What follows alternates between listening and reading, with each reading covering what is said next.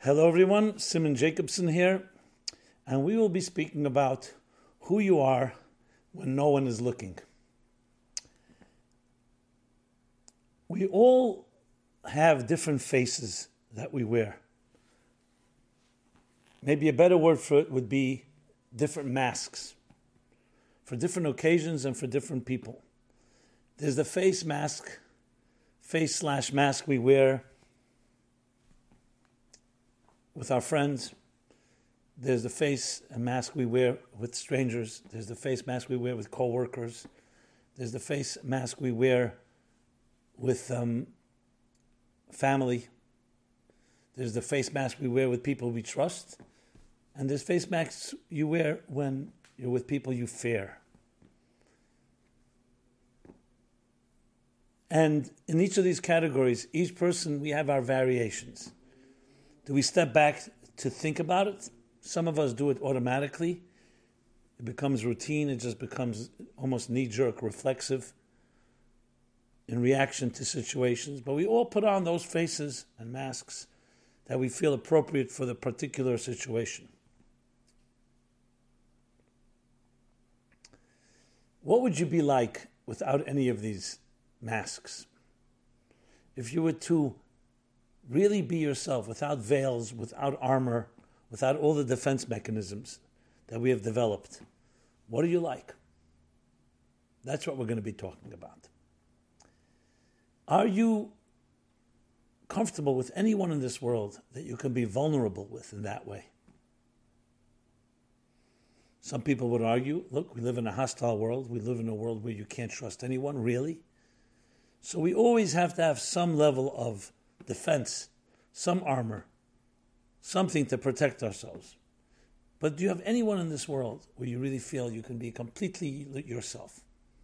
Are you even comfortable with being with yourself yourself? Sometimes we become so accustomed to the projections and to the um, faces that we pr- present that it becomes our identity. So, this is not a small question because this affects every part of our lives. It begins by affecting how we express ourselves, how we actualize ourselves, and how we're busy adjusting to others. With all the performing we have to do to meet expectations and demands of those around us we become performers. And as performers, we have our different masks and our different masquerades and our different faces. They're not all bad, but they're all veils, they're all shrouds that conceal the real inner you. So, getting to the bottom of trying to understand and untangle this mystery of what is the inner you like versus the outer you can affect virtually and will affect virtually every aspect of our lives. But before we get into the actual process of understanding ourselves in this way and what we can do about it, I think it's worthwhile, as always, to go back to the root of it all. Why would it be this way in the first place? In the early years of the tech, of the tech revolution, of the internet, of technology, modern technology, there was this expression when they would design things. If you remember, what you see is what you get. What you see, W Y S I W Y G. What you see is what you get. Basically, that when you're writing something or you're designing something on the screen, you're actually seeing the way it's going to look to the user, to the front end. Or what you see is not what you get, that you design it in your language, and then there's an interface that makes it appear proper and appropriate for the user experience. So my question is why cannot can we not be open books like that? What you see is what you get. Why do we have to have this need to put on a face, to put on a mask, to adjust, to perform? For us, many of us, it's a given as adults because we live in a world where we need things, where people have different attitudes to us, and for us to get what we want, we need to ingratiate ourselves. And as such, we need to put on the smile, which may, we may not be an, an authentic one. Or sometimes we put on different types of faces and different expressions.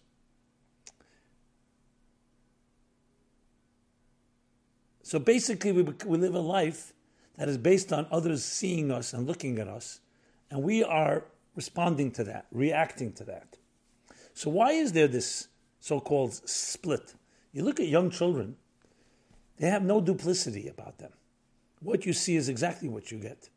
They say the way it is, they act on their impulses, and you have to actually be trained to not say everything, not to reveal everything. So they are seamless in that fashion. At some point in life, we learn to not be seamless. We learn to become split, a dissonance between the inner you and the outer you. You don't say everything you feel. And sometimes it's for the good. Not everything you feel you have to express. You don't want to offend other people. Just because you're insulted, you have to be careful how you express that. But it also has the downside that we begin to conceal and hide our true feelings. When we're invalidated, when we're mocked or laughed at, we begin to not react, we begin to withdraw, and we lose our voice because we don't feel confident in it. We feel we'll be dismissed, we'll be invalidated, we'll be not respected. The root of it all, as I often discuss, is a Kabbalistic concept presented to us by Rabbi Isaac Luria, Rabbi Isaac Luria, the great holy Arizal, as he's known. The great 15th, 15th, 16th century mystic who lived in Sfat his last part of his life and revealed some of the greatest mysteries of the mystical teachings of the cosmos and of our personal souls. and what he did was what they call the chidush of the Arizal, the innovation. But it's not an innovation because everything in Torah always is based on previous teachings, like all knowledge. It's an innovation that he revealed it, that he uh, respect, he appreciated it, and was able to show us the concept, what's called the doctrine or the secret of the tzimtzum. And what is the tzimtzum? The tzimtzum is the birth of dissonance, the root of all dissonance, the mother of all dissonance. It means literally to conceal, to contract, to condense that one reality was completely dominant, and the Tzimtzum puts on the brakes or puts on the veil and conceals it all, that you don't know what's going on beneath the surface. The necessity for it was, in order to create independent consciousness, so the Tzimtzum is necessary because that initial consciousness left no room for anything else. Think of a brilliant teacher walking into a classroom, and his brilliance is so dominating, so overwhelming, None of the students can find their voice. They cannot even allow themselves to even listen because he's so dominant. What does he need to do? He needs to withdraw. He needs to conceal all that brilliance so the students can have a place. So then they, when he sends a, when he transmits a narrow thread of consciousness, a flow, then they can contain it. Should it be undiluted? Should it be presented exactly as it is? What you see is what you get. It would be impossible for children, for students, for beginners to, be, to find themselves, to be able to contain this flow. That's what the tzimtzum is. There's much more to be said about it, but suffice it for now. So, what does the tzimtzum do? It creates a duality, even a duplicity. Because when you conceal, someone walks into the room and sees this great teacher, you have no clue how great he is because he's withdrawn, he's not revealing his core power. You're only seeing a glimpse, a tip of the iceberg. So, for survival, for your existence, you need that. But for reality, you don't see the whole reality, which is exactly what life is all about in this world. We don't see the big picture. And there's a reason for it. The reason is because we need to grow and assimilate and integrate that big picture. We begin by seeing the small picture. As a person grows and matures in intelligence, in experience, in listening to others, learning from parents and from adults, then we expand our horizons and we're able to contain more and then we can have a more bird's eye view. What's the downside? The downside is that meanwhile, if you're not wise and humble, you can convince yourself that your little myopic vision is all there is. The whole purpose of it was to conceal in order for it to reveal that you can grow. But let's say then you convince yourself, you know what, there's nothing more than what I see right now. That, of course, is defeating the purpose. So it's a constant balance in every art of communication, in every educational system, in every inspiration, how much to give and how much to withhold, how much to restrain. Not in order to restrain, but in order to allow the recipient to receive on his or her terms and to grow at his or her pace. If you give too much, it can be suffocating. If you give too little, it can equally be suffocating because you don't allow the person to grow on their own because you don't give them enough to work with. So you need to have the exact amount that flows and not too much, not too little. The master, one who masters that masters the art of communication, the art of relationships. You want to give a lot of love to someone that you love, but they may not be able to contain all your love. And it may be on your terms, not on theirs. So the art is to figure out how to package it, how to channel it in a way that the person can receive it, not on your terms, on that person's terms. So love is not about you, it's about the ones receiving it. On the other hand, if you withhold too much love and you don't give anything, then you create a parched state of de- deprivation. Think of rainfall. Rainfall. Without rain, the crops don't grow. But if the rain comes down, it's like a flood, not like raindrops, it can drown and destroy the crops as well. So that's why you have two steps. You need the rain, but it has to come like drops. What are drops? At their pace, they can be absorbed in the earth before the next drop comes. If it comes down as a gushing torrential flood, it can destroy the crops even more than a famine, even more than a drought, I should say. So the key is always the both balanced. And the same thing is in the context of what we're discussing now. The great Tzimtzum created this ability for a relationship. Without, it, without the Tzimtzum, it's one single entity, one single consciousness that dominates everything. There's no room for a relationship. You want a relationship, there needs to be space for another. But how much space? You don't want to give complete space to the point there's no relationship because then there are two different realities. On the other hand, not to give space at all or minimal space doesn't allow the other to grow, to blossom, to spread their wings. So, this is the challenge. How do you bring together two consciousnesses, with each one respecting the other and each one connecting and receiving from the other? Everything in life is this balance. The bloodstream, the circulatory system, the blood has to be perfectly measured. Not too thick, not too thin. If it's too thin, it can hemorrhage, God forbid. If it's too thin, it can clot. You'll see every flow, basically every relationship, anything that's healthy, has that balance. And this is happening millions of times every moment in our lives our heartbeat, our breath, the way we digest. And of course, in the natural world, this balance is constantly being kept. Of course, it can be disrupted, and disruption can ultimately create big problems. The disruption could be too much of something good or too little.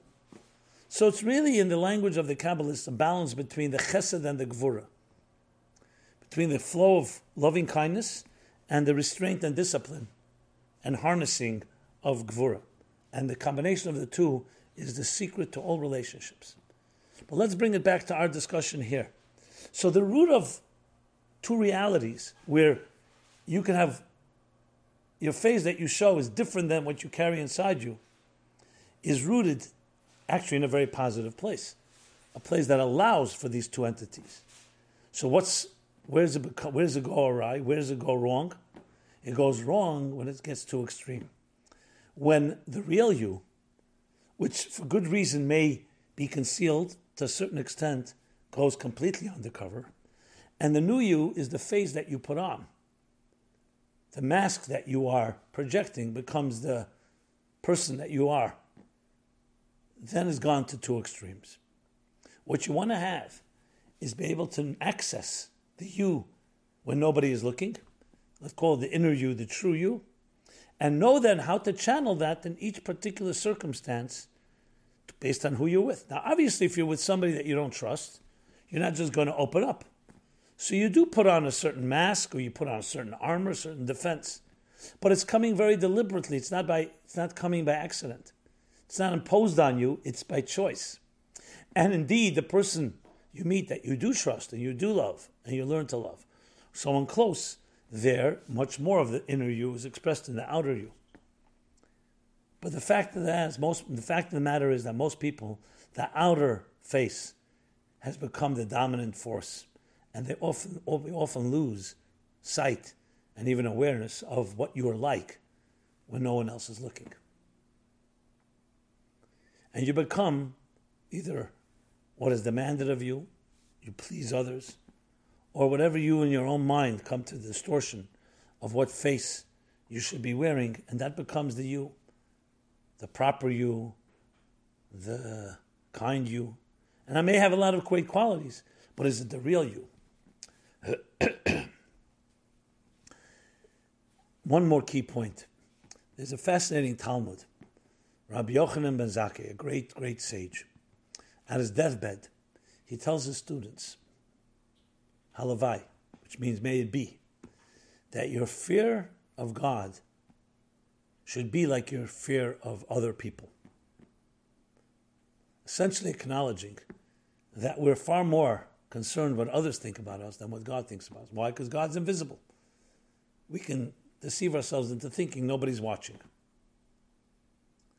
So, very often, that's what our lives become.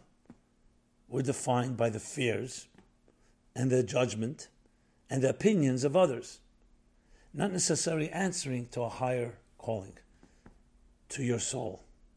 Because our soul, we almost like, you know, there we want to be liked, we want to be accepted.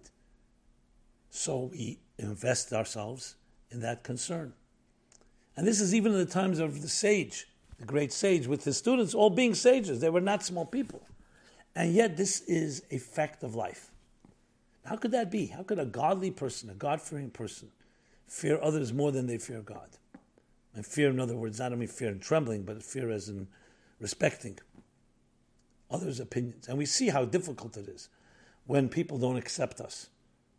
We see how the lengths we go to be part of a group. How could that be? Because of the tzimtzum. Because it conceals. So true reality remains somewhat elusive and then we become far more victim and far more subject to the forces that we see around us, the people that are looking at us. Whether they're close people, our parents, educators, people we want to earn their respect. So there's a certain element of positivity in that in social interaction.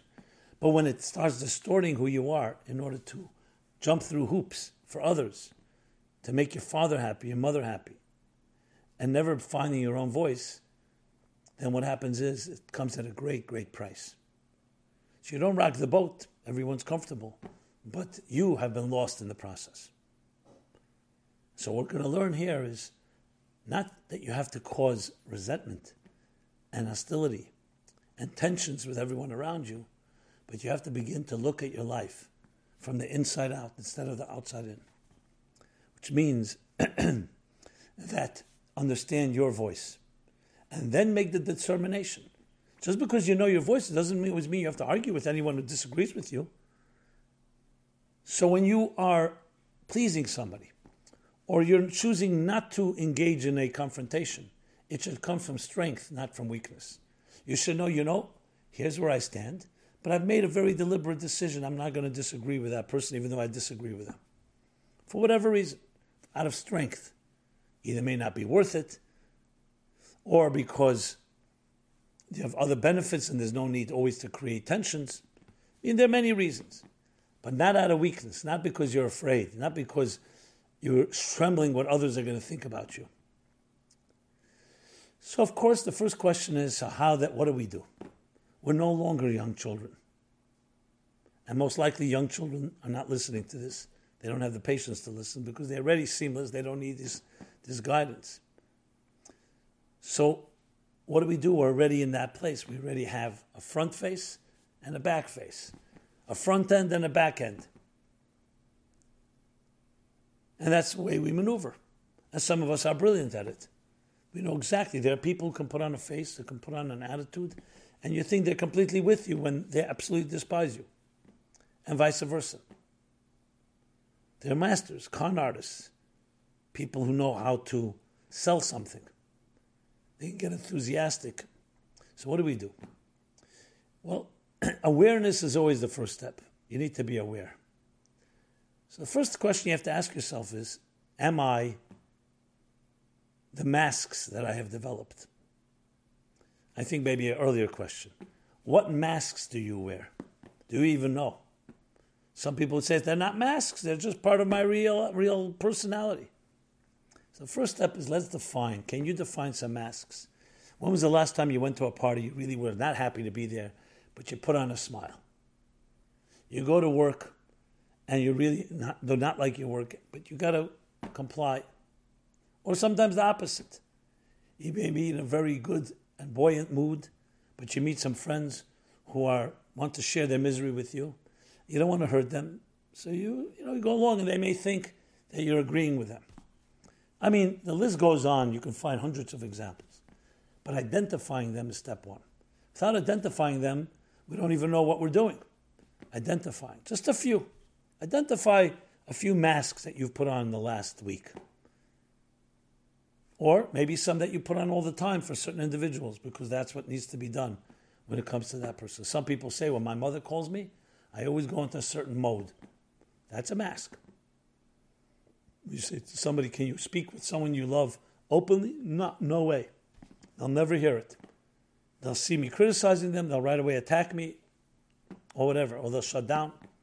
So we adjust. We adjust so just define, identify, I should say, several such masks. The next question is the one I began with, but this should be the second question. Is that you?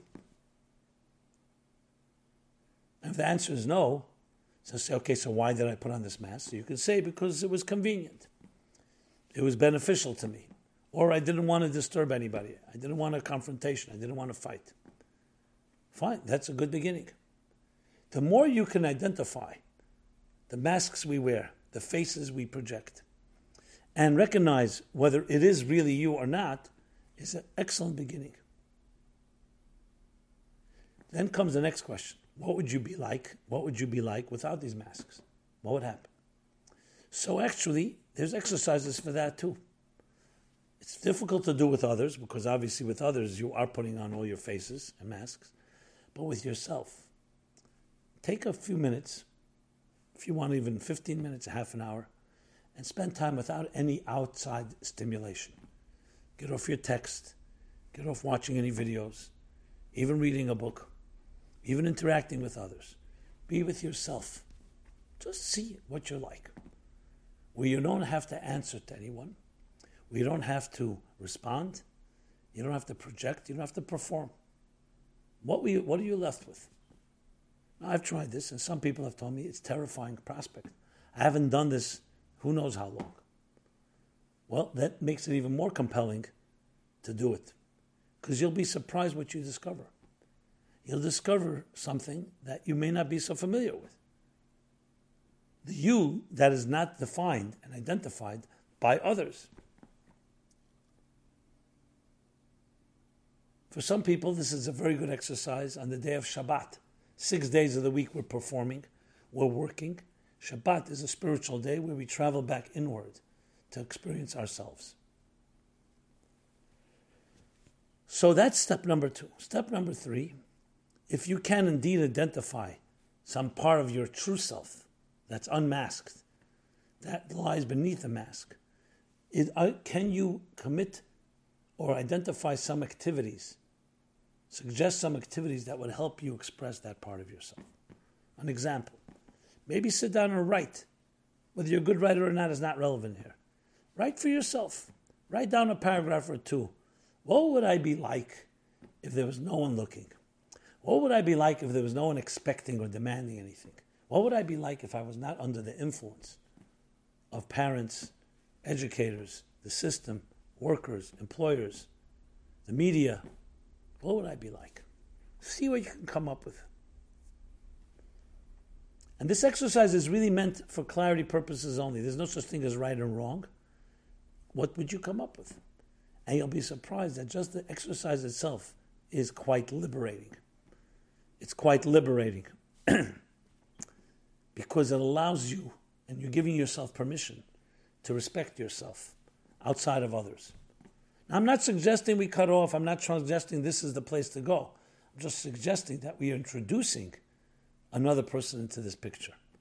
It's like you ever been to a party and everybody gets introduced and they forget to introduce you.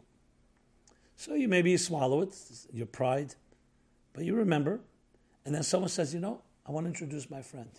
That alone is already a very empowering and validating thing. It's liberating, knowing that you deserve to be respected. You deserve to be heard. So, what we're working toward is actually becoming comfortable with a part of ourselves that maybe does not come out very often. Now, some of us may say when they get to that part, a lot of anger is going to come out. I have a lot of bitterness. I have a lot of resentment. So be it. But that also is not the true you. That's part of the reason, part of the effect of being repressed is that you carry a lot of resentment. What we're trying to look for is the positive real you, what you really consist of.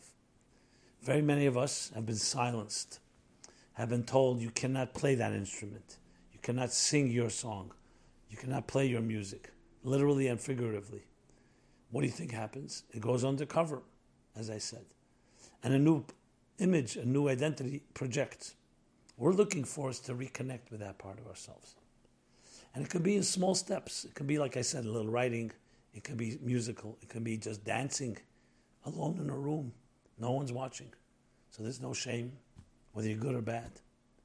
But by doing so, you're beginning to get acquaint yourself with that inner self and you're beginning to express it. The next step would be in this process, which doesn't mean immediate next step. It could be weeks, it could be months. Once you've trained yourself, then comes exa- ways to express it in real life. And you go over to someone you know well, you may say something very differently. You may react differently. You may not just be a pushover. You may have much more discretion, much more opinion. And not in any way hurtful, but you're just in touch with a part of yourself that's not about others. As I said, very liberating. That you can make a choice that this is about you. It's about you, about your power, your capacity, your uniqueness that you and only you have your indispensability. The more you get in touch with that, the more confidence you build that I can do it. I have a voice. I can write it. Maybe write it for yourself. I know people who've written letters to themselves, and for years, 10 years, even more, that remained their own little secret. And then comes the day where time has come to express it. And you express it. Maybe with people you know well, maybe people that are friendly to you, I mean, there's many ways to express it. But it's a tremendous exercise because what you're doing is beginning to recognize that inner self. Now, let me tell you where it's going. If you go through these steps, the next step is you want to get more comfortable with it to the point that you actually initiate or participate in a project that you feel would really be an expression of yourself, really actualize a talent that you have. Let's say you know how to design. You become part of a project. I want to design that. You know how to write. You know how to communicate. You know how to analyze. To use that strength that you've discovered, and step by step, in some project, in some area, that's when it really becomes gratifying because it's no longer just an experiment. It's no longer just training as a child, but you're now actually implementing it in real time, in your job, in your work. And everybody can do this. That's the good news. Everybody. It just requires a will. It requires to shift your thinking from the way you've thought till now. We usually think like victims. You know, this is what happened, here's what I'll do about it. Instead of being proactive, we're reactive, proactive, initiating. What would, how can I use my talents, my skills? How can I bring other people with their unique skills in doing ABC. That's where you ultimately want to end up, where you initiate. You're a leader, not a follower. So, once you're able to do that, then what happens is the masks that you may put on take on a whole new shape. They don't define you. They are a tool that you use for this and this situation. We all do it. I mean, I speak at different audiences. They require a different message. They may require the same message, different words. That's the uh, art of a communication. And even with people we love and we're close with, it's not one vanilla single color. There's constant shifting and adjusting toward what we call the energy, adjusting toward the containers that they are illuminating. So that we recognize that value that every individual has. And of course, we recognize our own particular strength. So, really, that's what it comes down to building upon that and getting the friends and the support necessary to ensure that you forge ahead, even when there may be setbacks. That's the ultimate goal. The ultimate goal. The ultimate goal of who you are when no one is looking. And then taking that who you are, that central self, and expressing it in a place where people are looking so they can benefit from it, they can appreciate it. And it's not as difficult as it may sound. It's the fear of suddenly discovering a part of yourself that people may not like in your mind. Or people are so used to the other self, that outer projected self. Yes, these are all legitimate concerns. But think of the benefit far, far outweighing the challenge. The benefit of discovering a whole new dimension of yourself, to achieving things you've never even thought possible, to achieve the impossible. Because you're identifying and you're allowing to emerge a part of yourself that you, you, you probably don't even know much about. An interesting thing in Hebrew, the word for face is panim, panim. What's the word for internal? Internal is also panim, pnimiyut, the inside. In English, when you say the face, the face of the object, and the face of it, the face of the ocean, we only mean the outer surface, the outer superficial surface. We never think of it in terms of panim as an internal thing. What you see is not what you get. You look at a sea cover, the face of the ocean, you see water, waves, from time to time a little fish, but no clue what's going on beneath the surface. To the point that if we did not know better, we would think there's maybe a few little fish. What the depth is, depth is like, are there volcanoes and mountains and plateaus and you name it. Everything is there. And in more abundance than on earth. But on earth it's all obvious. So the surface can also hide. Don't judge a book by its cover. If you ever heard a cliche that nobody follows, there's a billion dollar book industry that very much judges a book by its cover and designs books for that reason. So I understand the point is to make the point that you shouldn't judge it, but we do, because covers and packaging matter. More time is often invested in the package of something than the product itself. You come home with a big package, and the product is this size. Because packaging matters because it affects us, our, the, the, we who are superficial creatures on one end. We see everything on the surface level, like I mentioned earlier and won't always appreciate that which is within. So, packaging, marketing, selling something, making it look good. Fact that it may be deteriorating under the surface, that it may be corrupt, it looks good. Let's not, let's not shake things up. But as we grow into adults, we come to realize it's not exactly that way. There is the face, but there's the inner. But as I said, in the English language, the face and the inner are two opposites. The face is not the inside. In Hebrew, the outer face is an expression of its inner quality. What you see is what you get. Beautiful soul is expressed in a beautiful package. And it doesn't begin with a package, it begins with the inside. So you radiate with your inner self, with your inner spiritual self, with your soul. So you see here the two different directions here. One is going from the outside in, and the inside and the out are not exactly aligned, and one is from the inside out, and they are aligned because the outer expresses the inner. That's when you learn to express your voice to others. You write it, you can sing it, you can design it, many, many different ways to do this. But then your mark is the key element. And you don't have, you don't have to be concerned about the outer, because the outer is going to be the outer expression of an inner purpose, of an inner soul. The body is expressing the soul, not the soul is expressing the body.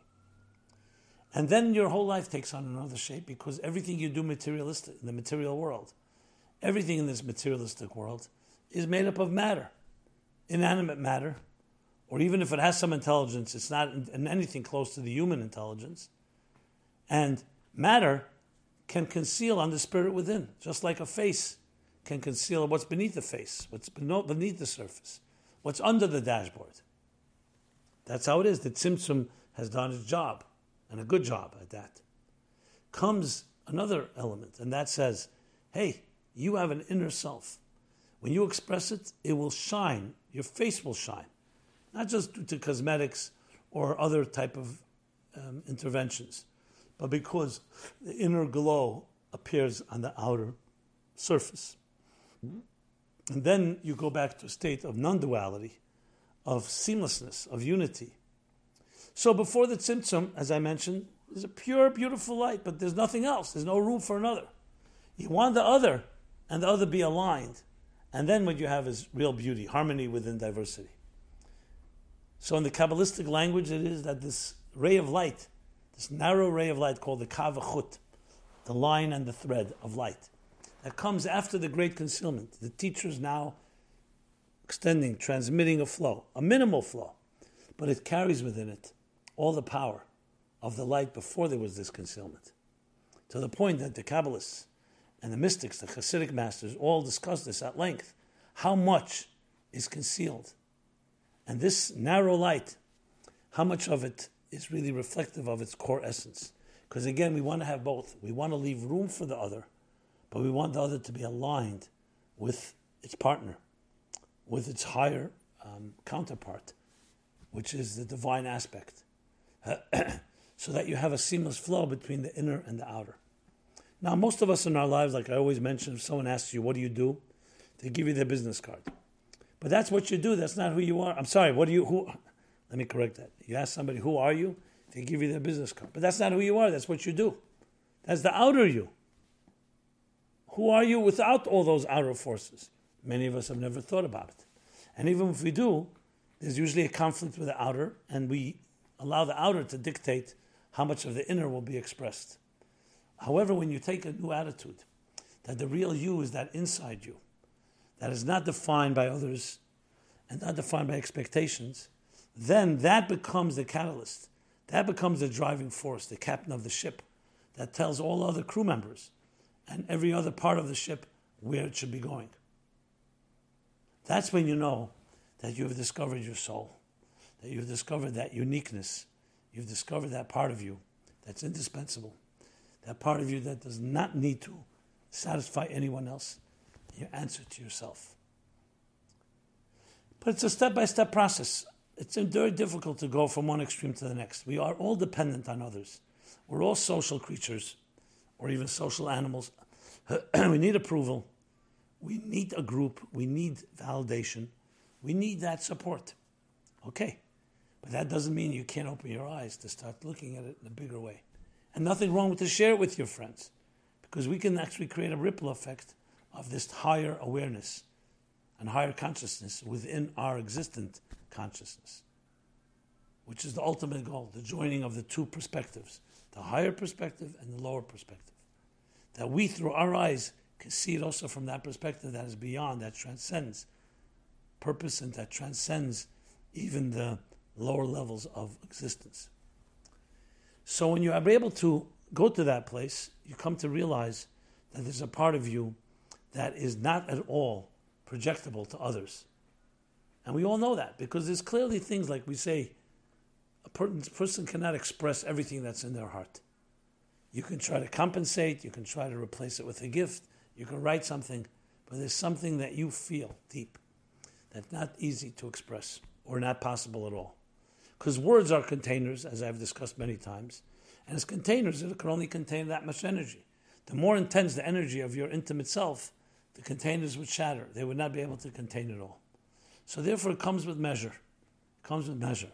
So though that will ultimately expand, but you need that measure in order for us to remain sane. But we want to expand the horizons, expand the channels. And that's where we get into this discussion of we want to bring some of our outer into the our, some of our inner into our outer selves in projecting. Very often, as I repeated a number of times, it goes the other way around. What you look like, your outer self is dictating what your inner self should be, which is sad.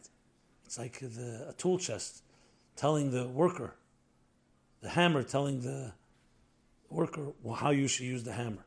The, ham, the, the, the worker should be telling the hammer, the captain should be telling the ship where to go. The ship doesn't tell the captain where to go. So, my friends, this idea is relevant to each one of us because we have to look at ourselves in the mirror, no pun intended, and ask what face are we wearing. Now, I have to qualify and say there are some of us that are very duplicitous, and we're very comfortable with it. We're comfortable with lying. We're comfortable with being two faced. Again, no pun intended. I don't have much to say to a person like that in the sense, what am I supposed to tell you? You know yourself that that's not a lie, but you become so cynical or jaded or seen others do it, so now you've become part of the problem. So obviously, a person like that is difficult to reach. Sometimes they hit rock bottom, sometimes there's an awakening. Everybody has moments. When a person says, that's the way it is, that's what I do. But I would hope that most of us, even though that's the life we live, the faces and masks, but most of us would step back and say, very good point. Is that really me? Where am I most comfortable? Going back to the initial questions. And you come to discover, you should come to discover, that your soul is so, so precious, and you hold on to it for your dear life. It can resolve 99% of the problems in our lives. It could. Because it's coming from the inner self, the inner you. You have one little glimpse of that, and it changes the whole picture. The outer, with all the great advice and exercises and communication tools, it's really more like band aids. Once in a while, a good therapist, someone good, can go further than that. But very often it's band aids. What we're looking for is to actually actualize the real you, the real love that's inside of you, and actually realize and connect with it and realize its value in the world in which we live. Value. And if you don't see the value, you make sure that you don't succumb to other people mocking. And you turn to others, friends, as I said, mentors, and they can help you see clearly. That's the objective. And that also means it's not a one time thing, it's something that has a perpetual commitment. You can't just do it one day, you have to do it on an ongoing basis. And with such, with such an attitude, what happens is we couldn't actually conquer and even eradicate even a disease like that is, seems so prevalent because we learn to what health is all about is the, converge, is the, com, the convergence and the fusion of the inner and the outer. So imagine what kind of peace of mind and peace of heart we have when things are working, when we are able to access the inner self and bring it out to the outer self. So the first step, as I said, is looking at yourself, then looking at your reactions, looking at what has taken over your life, and looking also at the faces that are very pleasant faces. I assure you that everybody digging will find sometimes that they really say, I was very proud of myself in whether you helped another person, whether you hosted, whatever it may be. Hold on to those moments for your dear life because they was what keep you going. Those positive experiences where things come together it'll help you, it'll spill over and help you deal with the challenges where there is the duplicitous, the two forces at work the voice that takes you here and the voice that takes you here. So, in the final analysis, we say, Who are you when no one is looking? You're a very beautiful soul. That's, that's trapped like a hostage inside of you. And your mission is to reveal it, to express it. We express it through kindness, through love, through charity, through charitable acts, compassion. We, share, we, we express it through many of the things we do that contribute something to the human condition. And yet, at the same time, we also have that's the chesed part. We also have the gvura part, which is meant to have discretion, to have discipline. But when it's taken overboard, especially after the sin, the tree of knowledge, like I said earlier, it can create a confusion, a snowball effect that we've been discussing. That you need the berurim, you need the ways to refine it to be able to clarify and say, this is not just a duality, there's a unity here, a clarity and a unity between the outer and the inner. Is that deep satisfaction you have when you discover something and you don't know what it is. But then comes the satisfaction you discover what it is and how it's part of a cog in a larger mosaic, cog in a larger machine. And then you really appreciate, wow, this thing, look what it can do. Its role in life. That role is you've discovered the inner purpose for an outer being. That's what we need to be looking for. Find that ability to look inside and allow that to define our lives. So, some people have beautiful faces. They smile. And, you know, I always question myself. I say, you know, it's a beautiful smile. Why wouldn't I just? But I know that some people smile, maybe masking other things, even though I've seen authentic smiles. But you have to know how to look at it all. Because life, you have people scowling at you, road rage. When's the last time we experienced that? Almost on a daily basis if you're driving. You know, just a whole lack of civility. So much part of people not at peace and not comfortable with their own souls. They have these two realities that they have to bridge. And they're unable to really bring that into, integration and fusion, which is what we're discussing now. So imagine a face reflecting the wisdom of a person. You look at this face, you see a refined person. The mannerisms, they're walking, they're talking, they're doing business. Everything is led with dignity. Now, that's something that often we don't look for, but when you do look for it, you'll see it's always connected to seamlessness. If you try to take a person like that and split them into two by saying, you know, what, do this and then do that, they will be miserable and they'll make other people miserable. So the goal is to look into our own hearts and souls, look into the discourse, of course, and see how you can identify these two elements the effort, the effort we need to make, and the integration that's necessary to be able to create that seamless flow between inner and outer. So I'm sure each of you has a beautiful face. I'm sure you have a beautiful inside. Can that be bridged? Can your beautiful face, can your beautiful mannerisms express your inner beauty? That's the objective. That would be quite something.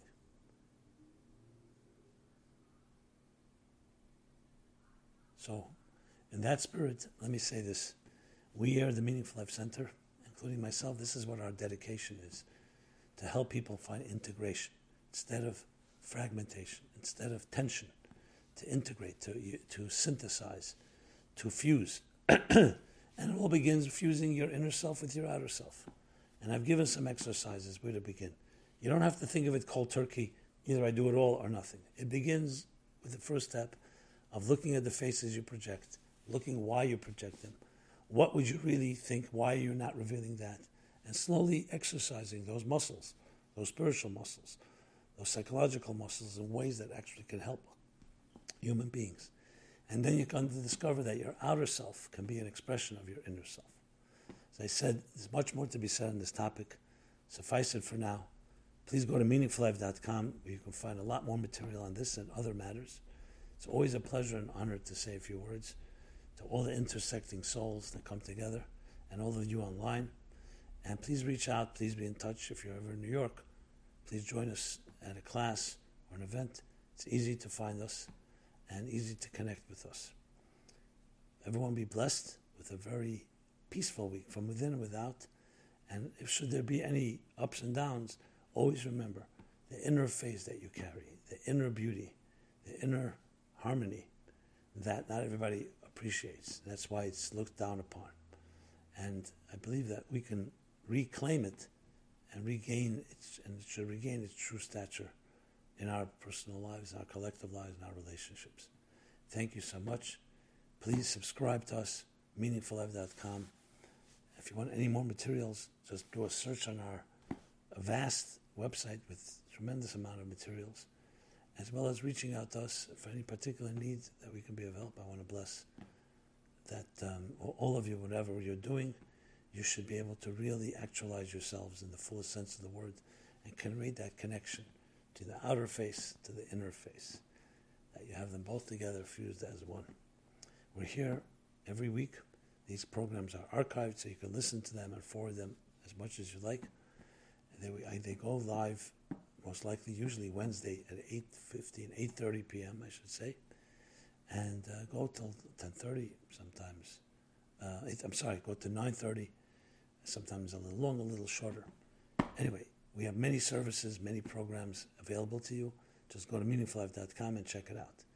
Thank you so much. Keep a good face, an inner face, an outer face. May it be seamless. May you reclaim your innocence with the seasoning and experience that you have and truly live an integrated life. Be well.